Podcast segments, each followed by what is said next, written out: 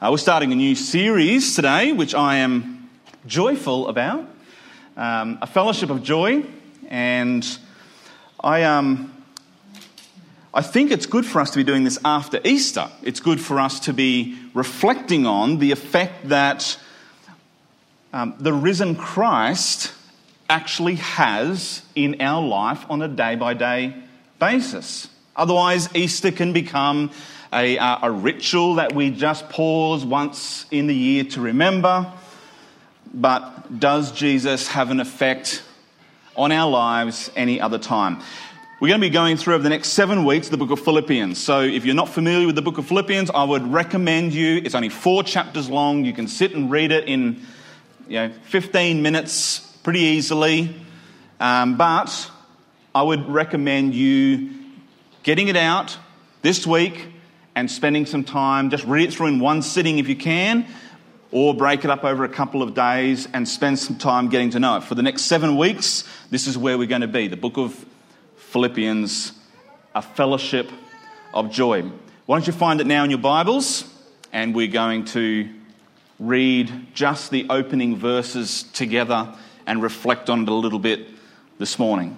While you're doing that, I'm going to pray while you're turning to Philippians chapter one. Got it? Great. Lord, we thank you for your presence with us. We thank you that the risen Lord Jesus reigns. We thank you that you are a part of everything in this world that we see around us, that exists for you, including our lives. But we're not called to some somber existence of just suffering and enduring, although there are difficult things that we work through in our life. You have called us to find our joy in you and with each other. So as we turn our attention to this book, the letter that Paul wrote to the church in Philippi, but by the Holy Spirit to us also, Lord, give us eyes to see and ears to hear what you are saying to us this morning.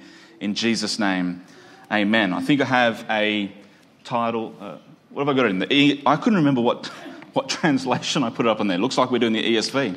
All right. So let's uh, turn in your Bibles to Philippians chapter one. We're going to read the first eleven verses together from the E S V. Okay. Verse one. You got it? Great. Paul and Timothy, servants of Christ Jesus, to all the saints in Christ Jesus who are at Philippi with the overseers and deacons, grace to you and peace from God our Father and the Lord Jesus Christ. I thank my God in all my remembrance of you, always in every prayer of mine for you all, making my prayer with joy because of your partnership in the gospel from the first day until now. And I'm sure of this, that he who began a good work in you will bring it to completion at the day of Jesus Christ. It is right for me to feel this way about you all, because I hold you in my heart, for you are all partakers with me of grace, both in my imprisonment and in the defense and confirmation of the gospel. For God is my witness, how I yearn for you all with the affection of Christ Jesus. And it is my prayer that your love may abound more and more with knowledge and all discernment, so that you may approve what is excellent and so be pure and blameless for the day of Christ, filled with the fruit of righteousness that comes through Jesus Christ, to the glory and praise of God. And that's God's word. Before we turn our attention to this, just that passage itself, I think it would be good for us to go back and think about this city of Philippi for a moment, this church that Paul is writing a letter to. So what happened in Philippi? Well, Acts sixteen records. You don't have to go there, but it'd be good for you to bookmark it maybe and go back and read this chapter through maybe this afternoon or tomorrow. Acts sixteen records the planting of the church in Philippi, and to which some years later Paul would write this letter that we just read the introduction to, back to this letter, which is, this letter is a really heartfelt, it's a very affectionate letter that Paul writes to this young church in Philippi. But what happened there? What happened there? So here's a summary of Acts sixteen, really quickly, to refresh our memories about Paul's relationship to this young church in the city of Philippi. So Acts sixteen picks up the story. Paul's first missionary journey has ended, and he'd settled back in his home church, which is in the city of Antioch. But after a while, he and his traveling companion from the first trip, Barnabas, they they said, look, we, we really want to go back and visit all these little churches that we planted on our first trip and see how they're going and encourage them in the faith. So it was on this second trip that Paul makes, the Holy Spirit interrupts his plans to go back and revisit all the first churches that he had planted. The Holy Spirit interrupts Paul's plans and makes it clear that he had another mission for him to do. Paul had a vision where a man from the region of Macedonia was asking for Paul's help. And so he put aside his plans and he made arrangements to get across to this new area. When he arrived, he dropped into a few small towns, but then Paul ends up in the Macedonian city of Philippi. Now we know by reading through the book of Acts in particular and sort of just taking note of what Paul does, Paul's usual practice when he gets to a new city is to go and find the Jewish synagogue.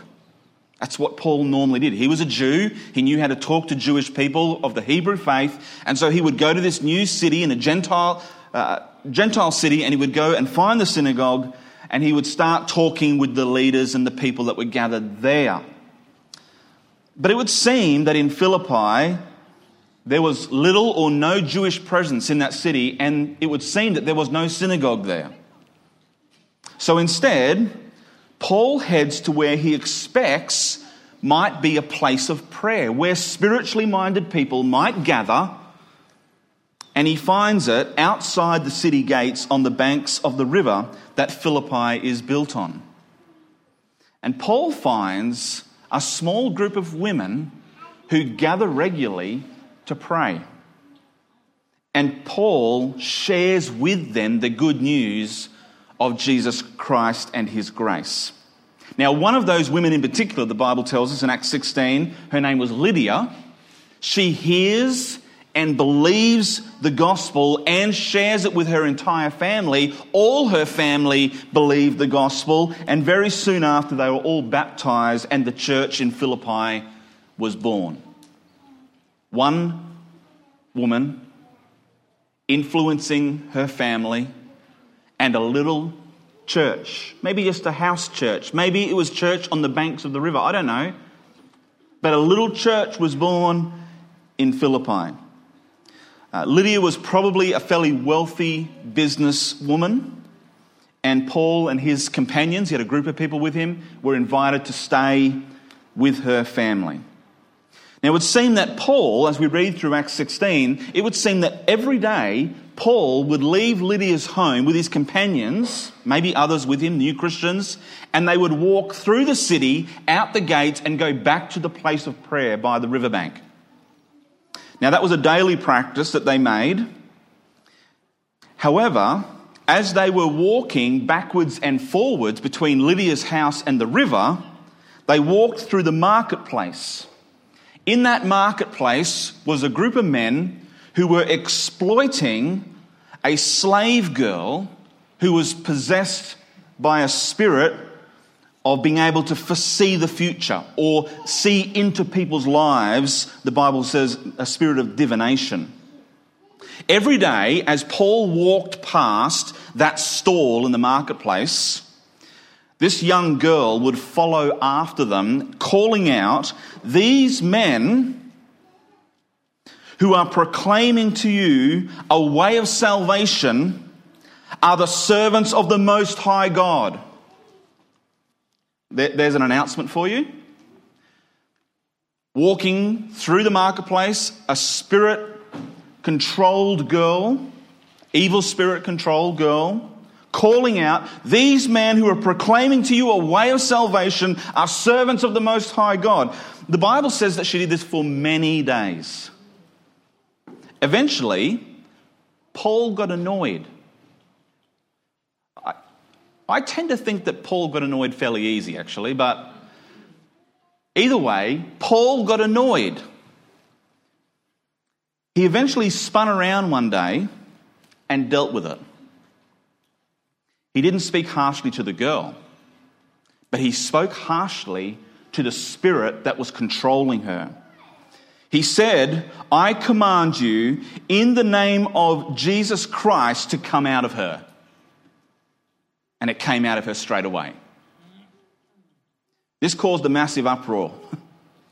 The men who were controlling and exploiting this realized that they had lost their source of income. You see, they were exploiting her ability by charging people. You want to know the future?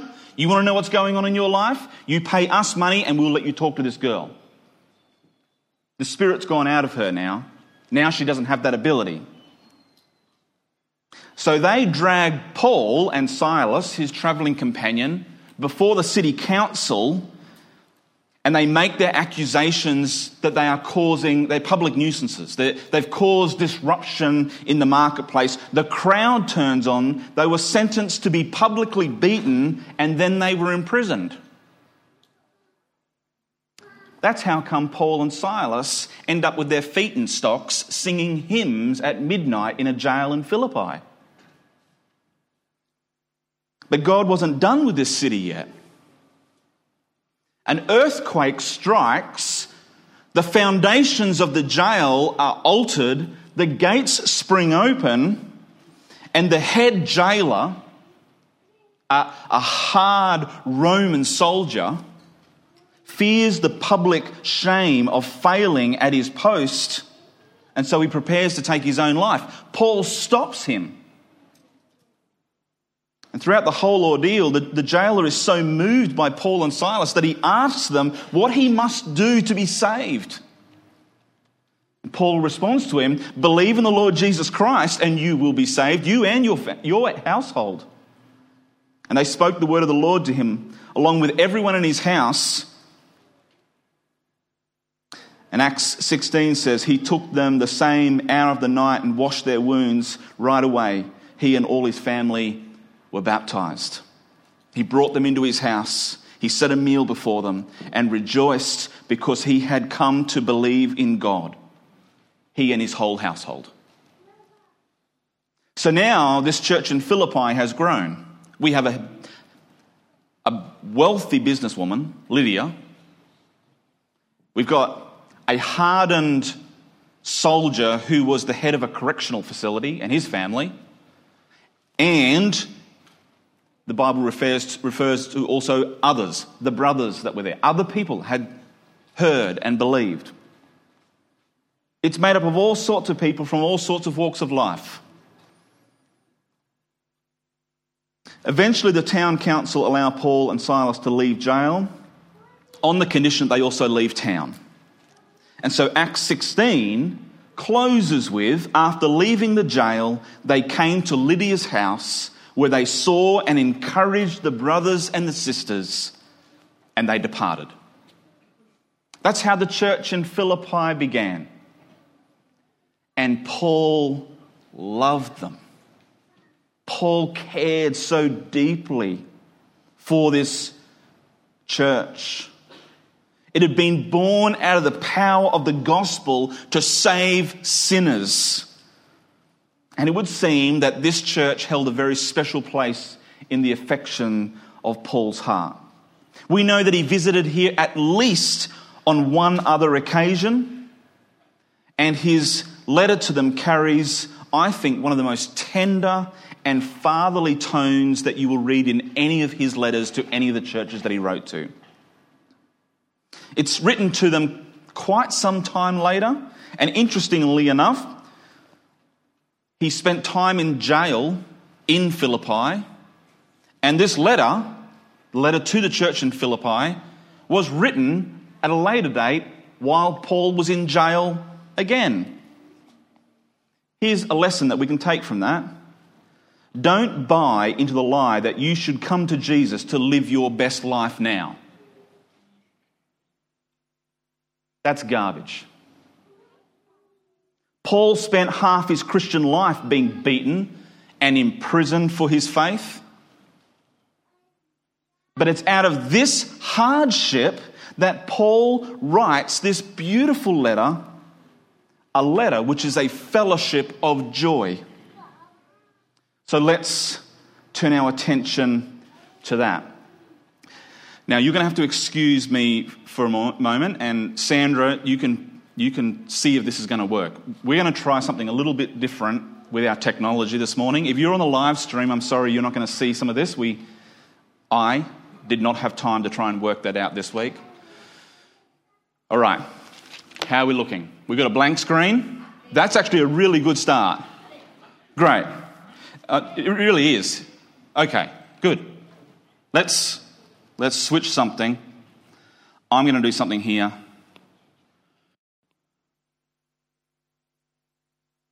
We're not watching Oprah Conversations. Oh, okay. That's working. Let's make it a bit bigger. That's about as good as I can get it today. We're going to cope with that? All right. What I want to do this morning is I actually want to try and show you a couple of key, key connections in this text. I want you to look at your Bible and then just reference this, and I'll explain what I'm doing for those that can't see the screen. Philippians one, we're going to look at verses one through eleven, and I just want to actually draw some connections out for you so that you can see it in the text. And we're just going to make some basic observations about it. It starts like a lot of Paul's letters do. Paul and Timothy, servants of Christ Jesus, to all the saints in Christ Jesus who are in Philippi, with the overseers and the deacons, grace to you and peace from God our Father and the Lord Jesus Christ. Paul recognizes right from the outset that even in his affections for them, even in his fellowship with these people, even in his love for this church, he desires them to understand the grace and peace of God. Great way to start. But here's where I think we start to see Paul's affection for them. So let's start going through the text, and I want you to look at all the words that sort of point us towards the fact that Paul has a certain emotion, certain feeling towards these people. And so we can write, okay, joy is the first one in verse three. I thank my God in all my remembrance of you, always in every prayer of mine, for making all making my prayer with joy. Paul's prayer for them is joyful, okay? Because of your partnership in the gospel from the first day until now. And I'm sure of this, that he who began a good work in you will bring it to completion at the day of Jesus Christ. It is right for me to feel this way. Paul feels a certain way. Whoa. All right, Paul has joy, and now he says, it's right for me to feel this way about you all because I hold you in my heart, all right? He has some heart feeling, some affection, for you are all partakers with me of grace, both in my imprisonment and the defense and confirmation of the gospel. For God is my witness, how I yearn for you. I yearn for you with all the affection of Christ Jesus, and it is my prayer that your love may abound more and more with knowledge and all discernment, et cetera. We're going to come back to those last verses in a minute. I just want to show you the way that they connect together. Let's start at the bottom. For God is my witness, how I yearn for you with the affection of Christ. So the type of affection that Paul has gives him a sense of yearning, of longing. Now, I think that a lot of us can relate to that in the way that last year, when we were in the middle of some of the really harsh lockdown laws and we weren't allowed to leave our houses and we weren't allowed to have guests over and we weren't allowed to gather as a church and we weren't allowed to go to social engagements and we were, and all of a sudden what was happening, even for introverts like me who don't get a lot of energy from gathering with lots of people, inside was this yearning. I want to connect with people, right? We miss each other. And when we saw each other, when we were allowed to gather again, there was this real joy, wasn't there? We're together again. Or maybe it's a family member that lives far away from you and you haven't seen them for quite some time and you long, you yearn to be with them. Paul felt like that about the church in Philippi. And he said that that yearning was actually an affection of Christ. That yearning came from his heart. I hold you in my heart. There was a special place that this church had in Paul's thought life, his, his feelings. He said, it was right for me to feel this way about you. It's right for me to feel this way about you. We can draw connections back to there. And ultimately what that did was that every time Paul thought about these people, even though he was stuck in a prison cell somewhere, miles away from them, and hadn't seen them for years, he said, every time I think about you, every time I pray for you, I well up with what? Joy. I, I well up with joy. So we can trace this emotion, this feeling, but I want you to notice something really specific about it. It's this. I want you to notice that the, the joy that he had is because of something. Do you see that? In verse three, I thank my God in all my remembrance of you, always in every prayer of mine, for you all, making my prayer with joy because of your partnership in the gospel. Paul's joy, Paul's feeling, Paul's heart, Paul's yearning, Paul's affection was because of something. It had a foundation. It had a reason.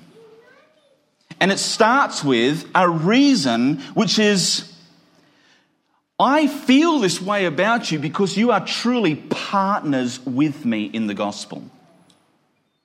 This was not just Paul out doing his thing. This was not just the church in Philippi doing their thing. It was because of your relationship with me, because of the fact that you have partnered with me in the gospel from the very first day until now.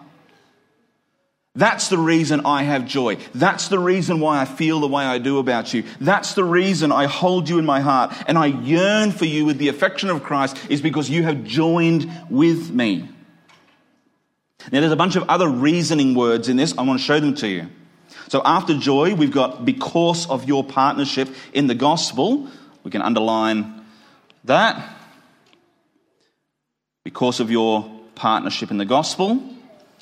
Verse eight, oh, sorry, verse, what is it? Verse six, I scribbled over it. Let's come back to that one. That's one of our coffee cup verses. That's the one that ends up on plaques at Coorong easily. But we'll come back and look at that one in a minute and make sure that we understand what it's actually saying. It's right for me to feel this way in verse seven about you all because. Because why? Well, because I hold you in my heart.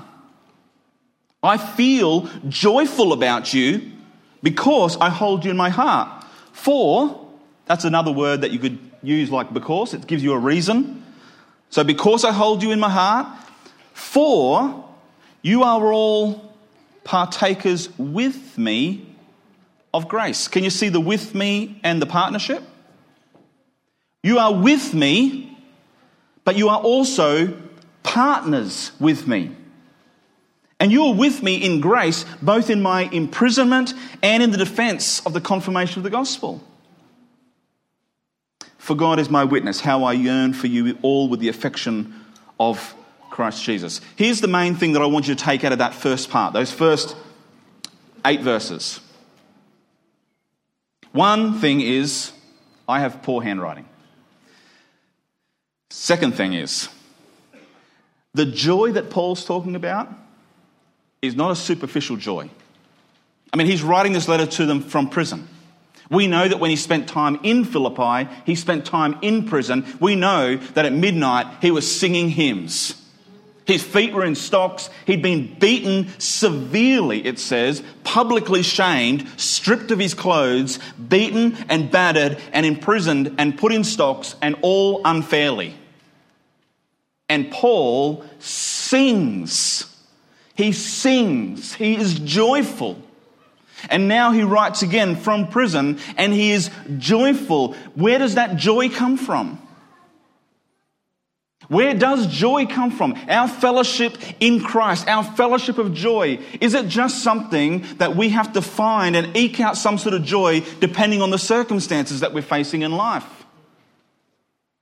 I've had a bad day today, I'm not joyful. I've had a good day today, I am joyful. Is our joy connected by a string to the circumstances of the events of our day, much of which we have little control over? Or is our joy connected to something deeper? Paul says, my joy, the way that I feel, my heart, my yearning, my affection, it's connected to you. It's connected to the partnership of the gospel. It's connected to those who are partakers with me in grace, despite my circumstances. From that day to this, he says, whether I've been in jail, whether I've been free, whether I've been happy, whether I've been sad, regardless, he says, my joy, it's right for me to feel this way because I am connected to you in the gospel. So here's what I want you to take from this. We ask ourselves, where do we find our joy? Where do we find our joy? Now, I get it. There's some tough stuff that some of us are moving through, right? I know some of you sitting here, some of you are listening online, you are dealing with, we are dealing with heavy things in life. I am not saying And Paul is not saying that we walk around all the time with fake Christian smiles on our face, saying, well, praise the Lord, aren't we happy all the time? No, happiness and joy are different. You, you may not be happy about some of the circumstances that you have in your life, but let me tell you, when you are connected deeply through the gospel in Christ and with other people, even in the hard experiences of life, there is a joy that we can know in Christ. This is a joy that is founded more deeply on gospel realities.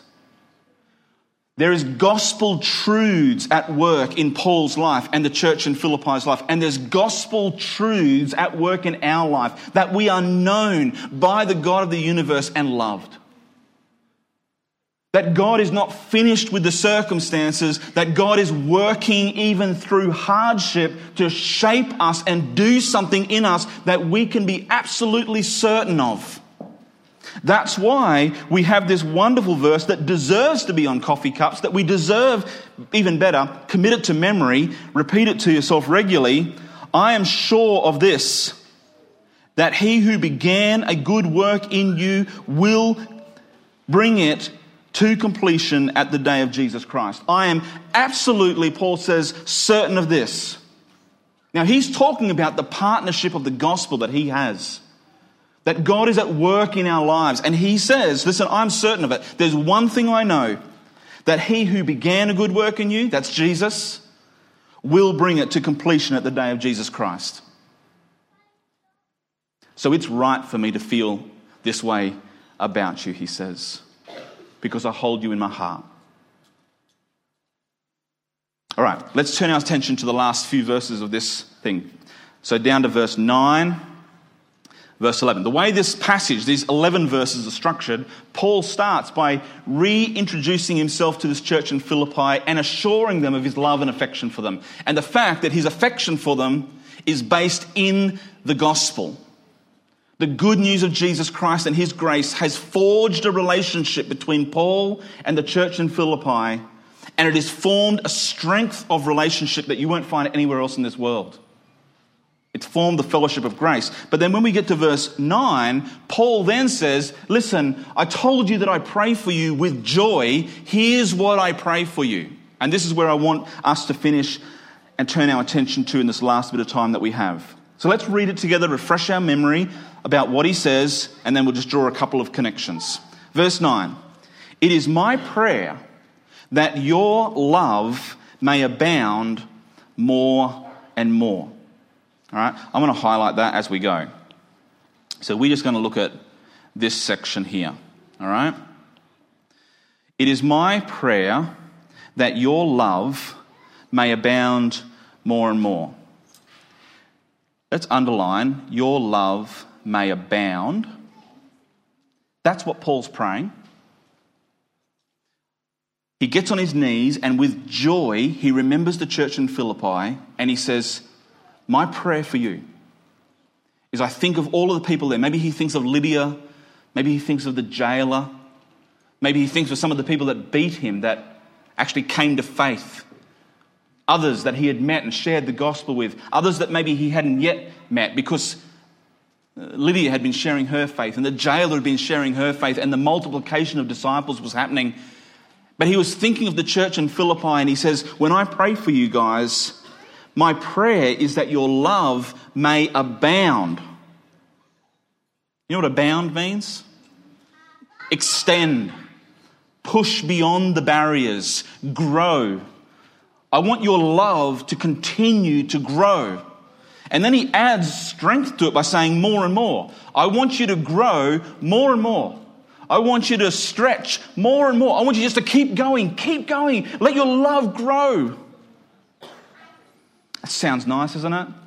All you need is love. I mean, the world around us has the same message, right? Love. It's all we need.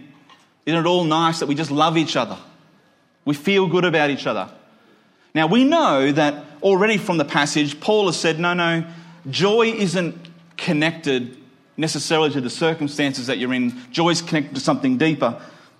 And here he's going to say something similar about love. Because the message that we get of love from Hollywood, the message that we get it from our sitcoms, from wherever else, what other media we receive, that love, it's pretty poor, isn't it? I mean, the messages of love that we can get through the world, it, it's some of it may have a shadow of truth to it, but it, it lacks a lot of substance. And Paul is going to drive our understanding of love to be beyond just something which is just an affection or a feeling or a circumstantial thing. He says, I want your love to grow, to abound more and more with something. With. You see it?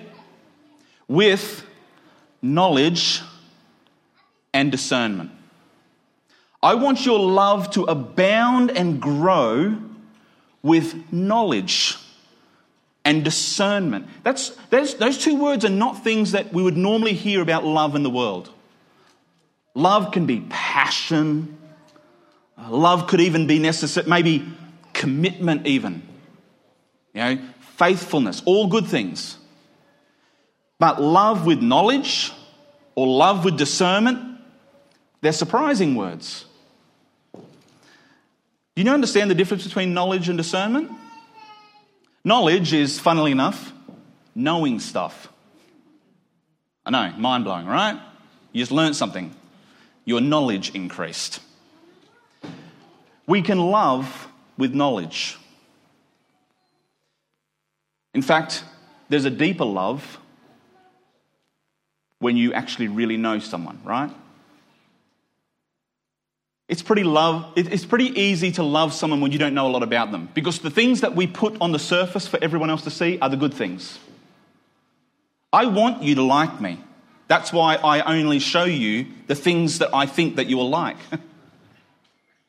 But the people who know me best, well, they, they see through that. They see deeper parts of me. They become aware of things about my life that maybe no one else knows. It's much harder to love me when you get to know me. That's true if you've been married for a long time, if you know that about your spouse, those of you who have been married for quite some years. Sometimes it's harder to love people. We even say that, oh, I really liked that person, but then I found out this thing about them. Now I don't like them anymore. Paul says, I want your love to abound more and more with knowledge. That our love for people, even though we know them, who knows us the best? Of all the people in this entire universe and beyond, who knows us the best? God does. He sees every secret, every dark place, every shameful corner of your life. And guess what he says? I love you. So much so that I will give my son for you, to redeem you. I want you. You are precious to me. And he sees everything about you, everything about me. I want your love to abound more and more, Paul says, with knowledge. But the difference between knowledge and discernment. Knowledge is knowing something. Discernment is what to do with that knowledge. You can know something about someone. Discernment will tell you whether you should tell everyone about that knowledge, blab about it all over Facebook. I wish Facebook could invent a discernment filter. And I wish the people that use Facebook could learn and develop a discernment filter. Knowledge and discernment, Paul says, that's how I want your love to grow. To know the truth and love, and to have discernment as to how to use that knowledge with people and love people through it. So my prayer is that your love may abound more and more with knowledge and discernment. We're not done. So that. See that? Paul's prayer for abounding knowledge, abounding love in knowledge and discernment, he actually has something, he has an end game in mind. He wants it to achieve something in these people's lives. So that you may approve what is excellent. Use your knowledge and your discernment to look at the situation around you and approve what is excellent. To say these things are good and worthy. And so be, he's continuing, and so be pure and blameless for the day of Christ. Now, I don't know about you, I read things like that and just go, well, I've already failed. What do I do? When Jesus turns up, I look at my life, I look at the things that I'm doing, the things that I've done, and I go, well, I'm already out of the race. Pure and blameless, who can do that? How, how can we stand before Jesus and say, well, here I am, Jesus. I've been abounding in love with knowledge and discernment, and here I am, I am pure and I am blameless.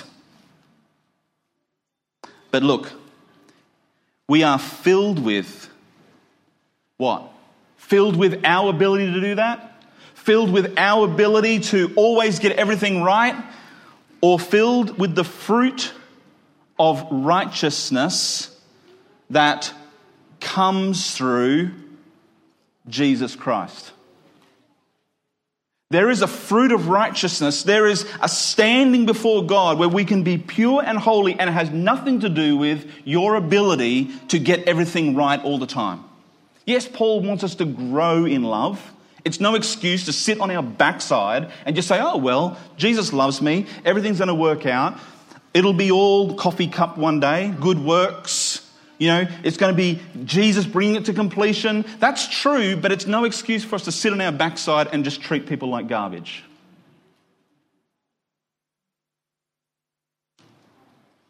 With love, we use knowledge and discernment. We approve what is right in our life and we engage in that. We identify what is harmful and we dismiss that. And we will stand pure and blameless one day in the day of Christ, because he will bring it to completion, but it won't be to do with you. The gospel tells us that the fruit of righteousness that grows in our life comes through Jesus Christ. Now, all of that scribble. Two things I need you to remember. One is our joy, it's not connected to our circumstances. Our joy, both in Christ and with each other, in the fellowship of joy that we exist in, is connected to the truth of the gospel, that we are partakers of grace together. Second thing I want you to remember, that love, love is founded deeply in the truth of what God is doing in us. And love is meant to achieve something. It's going somewhere. It's not just some emotion that we feel in the day. It's not just some experience that we can say, well, it was really nice to be part of that church service. It felt really loving. Some days it won't. Some days you won't feel it. I didn't really feel it today. Paul says, no, I want your love to grow. I want it to abound. I want it to just continue on more and more, deeper and deeper. But it, but it happens in real places, with knowledge and with discernment. And it happens because God is at work in us. So that's where the fellowship of joy starts. It starts with a mutual growing together. I'm committed. I'm committed to seeing that happen here in this church. Many of you are committed to that also. Wouldn't it be great? Prayer night when we gather, or when you're praying with your family or your core group, or just praying alone, you could pray this prayer for your church family. If, if you think, I don't know what to pray. I know about people who are not feeling well or people who have lost their job. I can pray for those things in their life. But what do I pray for you? When I don't know, turn to Philippians chapter one and verse nine and think of someone in this church or a family in this church and pray this. It is my prayer that your love may abound more and more with knowledge and all discernment, so that you may approve what is excellent, and so be pure and blameless for the day of Christ, filled with the fruit of righteousness that comes through Jesus Christ. Why? Well, it's for the praise and the glory of God. Let's pray. Father, we thank you, and our prayer for each other is that our love may abound more and more with knowledge and discernment. We pray that our joy might be rooted in the gospel, that we might know what it means to be loved by you, and so be able to love one another. Help us to be partners together in the gospel, so that we might grow together, both in joy and in love. And we pray all of this for your sake and for your glory. Amen.